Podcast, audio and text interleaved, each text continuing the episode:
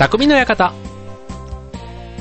はい、今週も始まりました。匠の館パーソナリティの川崎匠です。超愛表 .com の協力でオンエアしております。はい、えー、8月夏休みもいよいよ終盤に差し掛かってまいりました。我が家はもう宿題をね、なんか追い込みということで子供たちがせっせとせっせとやっておりますけども、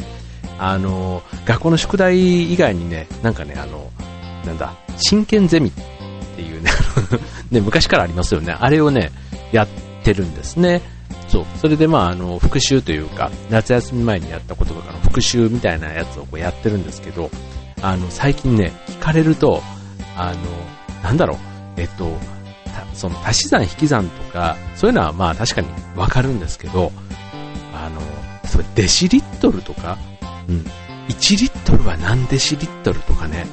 あの、その何デシリットルは何立方センチメートルとかって言われると、なんだっけなとかね、あの、まあ、今はまだ出てこないですけど、それこそあの、三平方の定理とかね、なんかあと理科とかの、なんかイオンの話とか、なんかああいうのとかね、もういっぱい忘れてることがあって、もう多分今、中学生の問題とかも全然解けないんだろうなっていうぐらい、その、一個一個聞かれるその、今ね、小学校のところでなんとかね、ギリギリ、子供たちに教えられる状態ではあるんですけど、これがね、もう1、2年経つとね、もう 多分、無理なんだろうななんて思いながら、ちょっとそのね、宿題というか、そんな課題をね、懐かしく見ている夏休みの終盤、もう残り1週間ですからね。はい。ですけども、はい。皆さんいかがお過ごしでしょうか？まあね、えっと、先週の放送ではね、涼しいなんて言っていた矢先に今度は暑くなってね、なんかもうあの、ちょっとその寒暖の差がね、ちょっと体調を崩してしまいそうな気がしますけども、皆さんはいかがお過ごしでしょうか？はい。えっとね、あの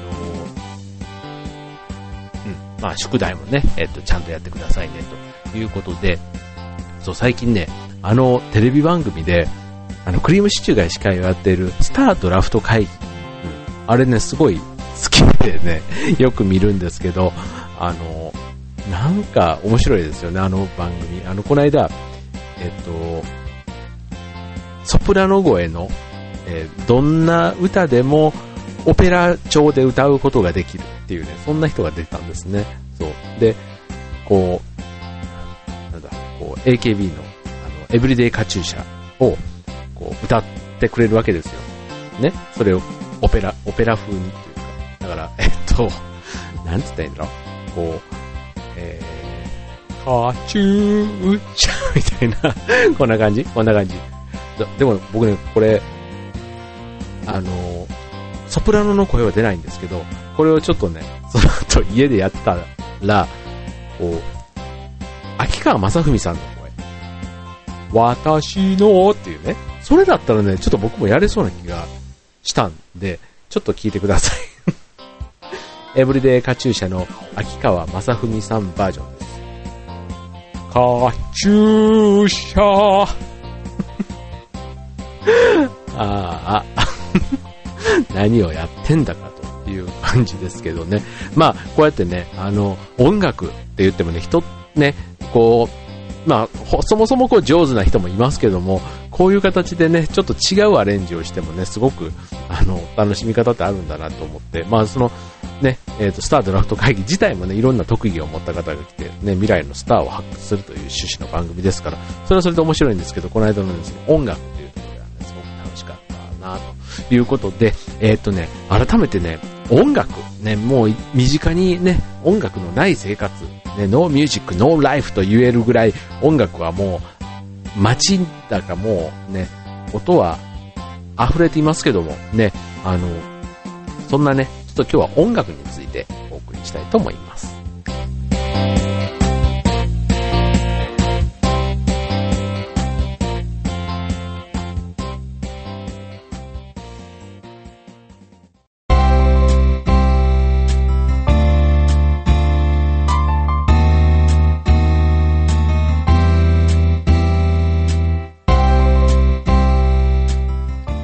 はい、えー今週の匠の館は音楽テーマにお送りします。はい、ということでね、あの子供たちから、あの子供の時に何の科目が得意だった？なんていうのをね、聞かれることがあるんですけどね、僕ね、えっ、と、まあ、自慢でもなんでもないんですが、あの、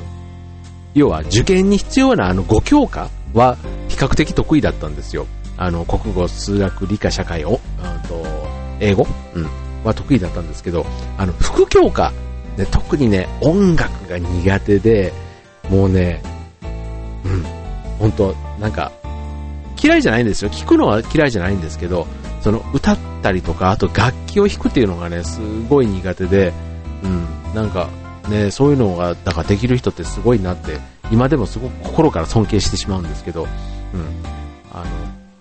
そうなんです。なんでね、音楽ね、とても苦手意識がね、未だにあるんですけど、ね、なんか子供たちはね、音楽が一番好きとかね、なんかそういうのがね、自分にないものをね、こう、なんか才能としてというか、伸びていてくれるといいな、なんて個人的には思うんですけどね。はい。ということでね、えっと、音楽、ね、えっと、今日ね、たまたま、器楽というか、ブラスバンドのね、ちょっと演奏会に行っていまして、はい、やっぱりね、生の演奏で、いいですよね。うん。すごくね、こう迫力があるというか、うん、もう聞いた、なんかね、鳥肌何回経ったかなっていうぐらい、あの、小学中学生、まあ、いわゆるアマチュアとプロの方がね、ちょ一緒にやってるような、そんな、あの、イベントだったんですけど、うん、演奏会だったんですけど、すごくね、なんか、何回も、ちょっと鳥肌が立つような、そんな瞬間があって、うん、なんか良かったなって思うんですけど、あの、音楽の楽しみ方って、いろいろ、まあ、まずは音楽そのものをね、あの、聞くっていうのはもちろんあるんですけど、そのね、こう手段、ね、今日みたいに、そういうライブにね、実際のあの、生を聴いてっていうのももちろん楽しいんですけども、いくつかね、いろんな音楽の楽しみ方ってあるんだろうな。例えば、聴くっていうことだけで言うと、あの、それこそ、今だと、新しい音楽から古い音楽まで、ね、映像付きで、YouTube なんかでもね、もう全然楽しめますからね。うん。YouTube、ね、こう、昔のね、それこそ、自分なんかあの80年代とかのああいう夜ヒットとか、ああいうのの映像とかもね、アップされたりするんですよね。うん。だからね、僕はあの、YouTube、その昔の番組なんかをすごく懐かしく、ね、こう、中森明菜とか、小泉京子とか、なんかそういうのもね、時々こうね、こっそり 見ちゃうんですけど、はい。そんなね、便利な世の中だなと思いますよね。あとはもう、音楽の配信サービスなんていうことで言うとね、僕あの、携帯でね、実はあの あんまり音楽、聞くことがないんですね。あの、iPod も最近ようやくちょっと聞くように、使うようになった感じなんですけど、あの、2、3ヶ月使ったらもうそこからすっかり1年ぐらいご無沙汰してるような、そんな感じなんですけど、あの、音楽をね、手に入れるの昔は本当に CD とかね、それこそカセットとかね、あと LP レコードとか、なんかそういったところの、ちょっとね、音を、音楽を手に入れる、そこのちょっと、こう、ハードルの高さというか、うん、なんかありがたさみたいなところが、今は本当ね、もう携帯でもちょっとこう、ダウンロード、ね、できたりしますよね。なんかその気軽さゆえに、うん、なんか CD がそういう意味ではよっぽど好きな人じゃないと買わないとかね、結構そういう人って多いんじゃないですかね。はい。で、うん、あとはまあ音楽をね、なんかあの、例えばこの番組でも今 BGM でね、音楽を流していますけども、ね、この音楽なんかもあの、無料の、まあ音楽というか、あの、フリーと、ソフトな、著作権フリーのものなんですけども、うん、なんかこの、ね、結構インターネットの中でもそういう著作権フリーの音楽ってたくさんあるみたいで、うん、なんかね、こういった番組のね、ちょっと BGM もそろそろあの音楽を変えなさいとこう 言われるまでは、あの、しつこくずっと、まあオープニングはね、このまま行きたいんですけど、途中のね、挿入歌とかね、えっ、ー、と、あとはね、えっ、ー、と、自分の曲かけてもいいですよなんて言ってくださっている方もいて、ね、ちょっといつかね、この番組でもそういう音楽を紹介できる日が来たらな、なんていうふうには考えています。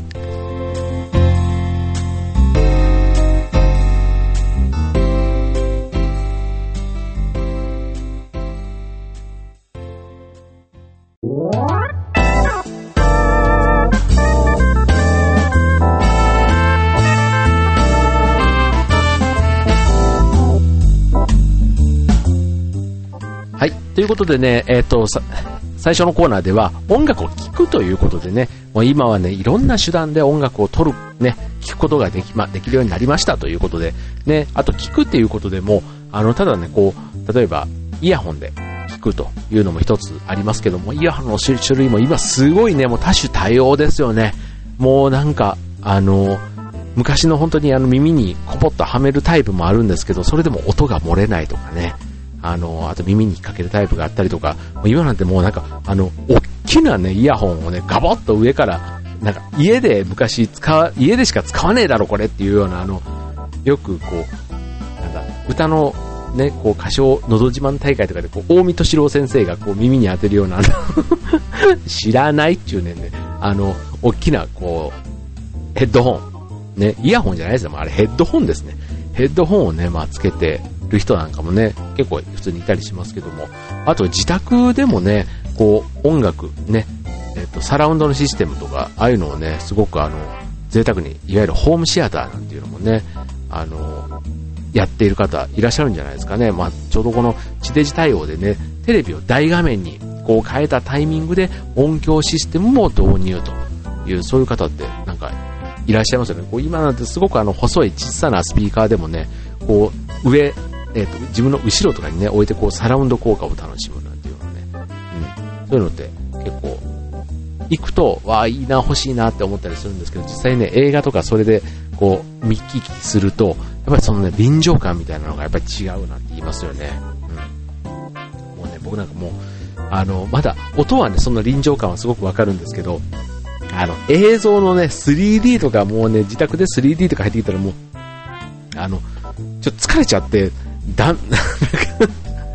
うん、もうそこはね、もう、現実そこまでリアルじゃなくていいですって僕なんかは思っちゃいますけどね。うん、どうですかね。はい。で、えー、っと、その、聞くということに関してでは、もういつでもどこでもね、あと、ね、気軽に音楽が手に入れられて、あと上質な音楽を聴くことができる。そんなね、もう時代にはなっているわけですけども、ね、そっからね、またね、さらに、その聞くだけじゃなくて、自分が発信したいって思う人、結構いると思うんですよね。まあ、僕なんかも舞台をやっていると、見るのももちろん好きなんですけど、見るのもいいけど、やる、ね、自分がからこう生み出して、なんか発信していくみたいなところもね、興味を持つんですね。で、そうね、そうすると、そんな場合ってどうすんの？って言って、やっぱりね、一つはまず音楽教室に行ってみるっていうのはありますよね。自分でまず腕を磨く。ね、こう、ね、音楽、こう、まあ、例えば今ってね、えっ、ー、と、いろんなヤマハ音楽教室とか河合の音楽教室たくさんありますけども、で昔で言ったら楽器って言ったらなんかピアノっていうのがもう定番でありましたけども、もうね、今本当にうちのマンションの中でもバイオリン教室があったり、あと、バイオリン以外でも、今なんだ、もうウクレレギターあとピッコロとか、うん、本当にもうね、多種多様。もう、あのうん、今の音楽教室すごいですね。もう十何種類楽器を対応していたりしますので、うん、そんなね、えっ、ー、と、あと別にあの、音楽教室じゃなくてもね、例えば、えっ、ー、と、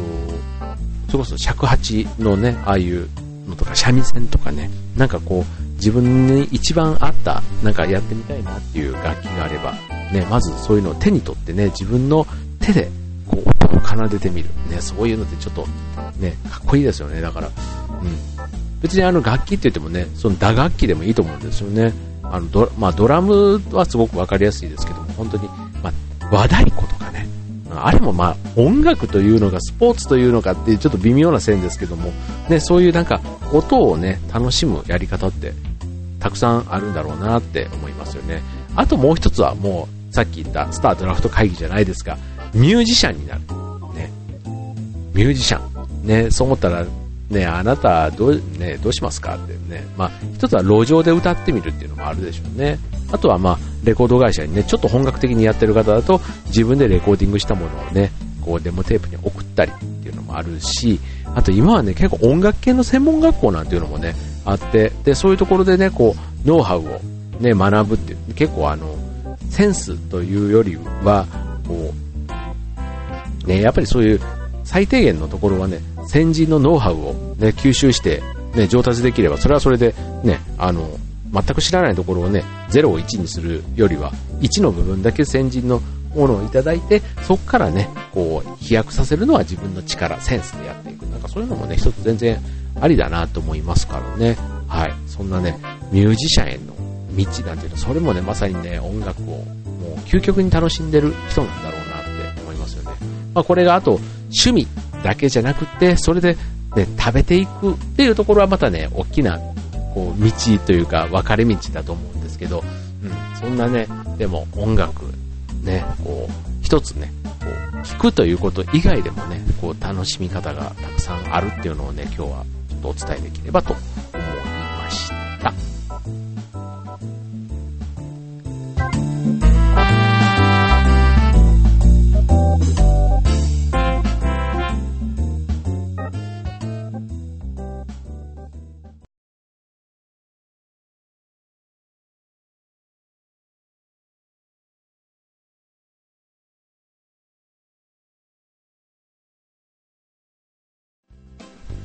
はい、ということで、匠の館エンディング近づいてまいりましたが、はい、えー、っと、えー、っと、今、えー、僕は今40歳なんですね。なんでいきなり年の話だよって。うん、で、この間、あの本で、英語は40歳からっていうね、本を見つけたんですよ。まあ、そんなタイトルなんだけど、40歳からが一番英語を身につけるには良いというね、そんな、ね、なんかまさに40歳の人が見たら、よーってすごくもう、なんかワクワクして思わず手に取っちゃうような、そんなタイトルの本があったんですけど、そう、僕ね、この40というね、このね、えー、40にして惑わずって言うじゃないですか。ね、だから惑わないそんな年だから、ね、なんかその英語っていうのもね、まあやっぱりね、ちょっと普段使わないから、使わないからやっぱりね、こう、帰国子女の人でも使わなかったらどんどんどんどん忘れてっちゃうっていうように、使わないものをね、こう勉強してもしょうがないんじゃないかとも思うんですけど、なんかね、あの、英語って、どっかでこう、もう少しこう、身につけたいなって思ってることの一つなんですね。で、あとさっきの音楽。ね、音楽もね、まあ、別にあの、あの、あれこれ全部できる話ではなくて全然いいんですけど、なんかね、えっと、歌でもいいし、あと楽器一つでもいい。まあ別にハーモニカとかでも全然僕いいんですよね、そういう。うん。なんかそういうね、ちょっとあの、みんなとこう、楽しめる、そんなツールとして、楽器ってすごくいいなと思っていて、うん、それはね、また二つ目、いつかっていうとなかなかやる機会がないんですけど、うん、ぜひね、ちょっとチャレンジしてみたいなって思っているものなんですね。はい。まあ、あとはね、あの、上げていくとちょっとキリがないというか、書道なんかもやってみたいとかね、あとはね、えっと、仕事をしているとね、会計みたいな、これすごく勉強の話ですけど、そういうね、数字をね、やるみたいなところも、あの、最近すごく苦手意識があって、うん、そういうのもね、なんかやってみたいとかね、うん、いろいろ思うんですけど、うん、なんかね、こう、40にしてもね、まだまだこう、ね、この間の、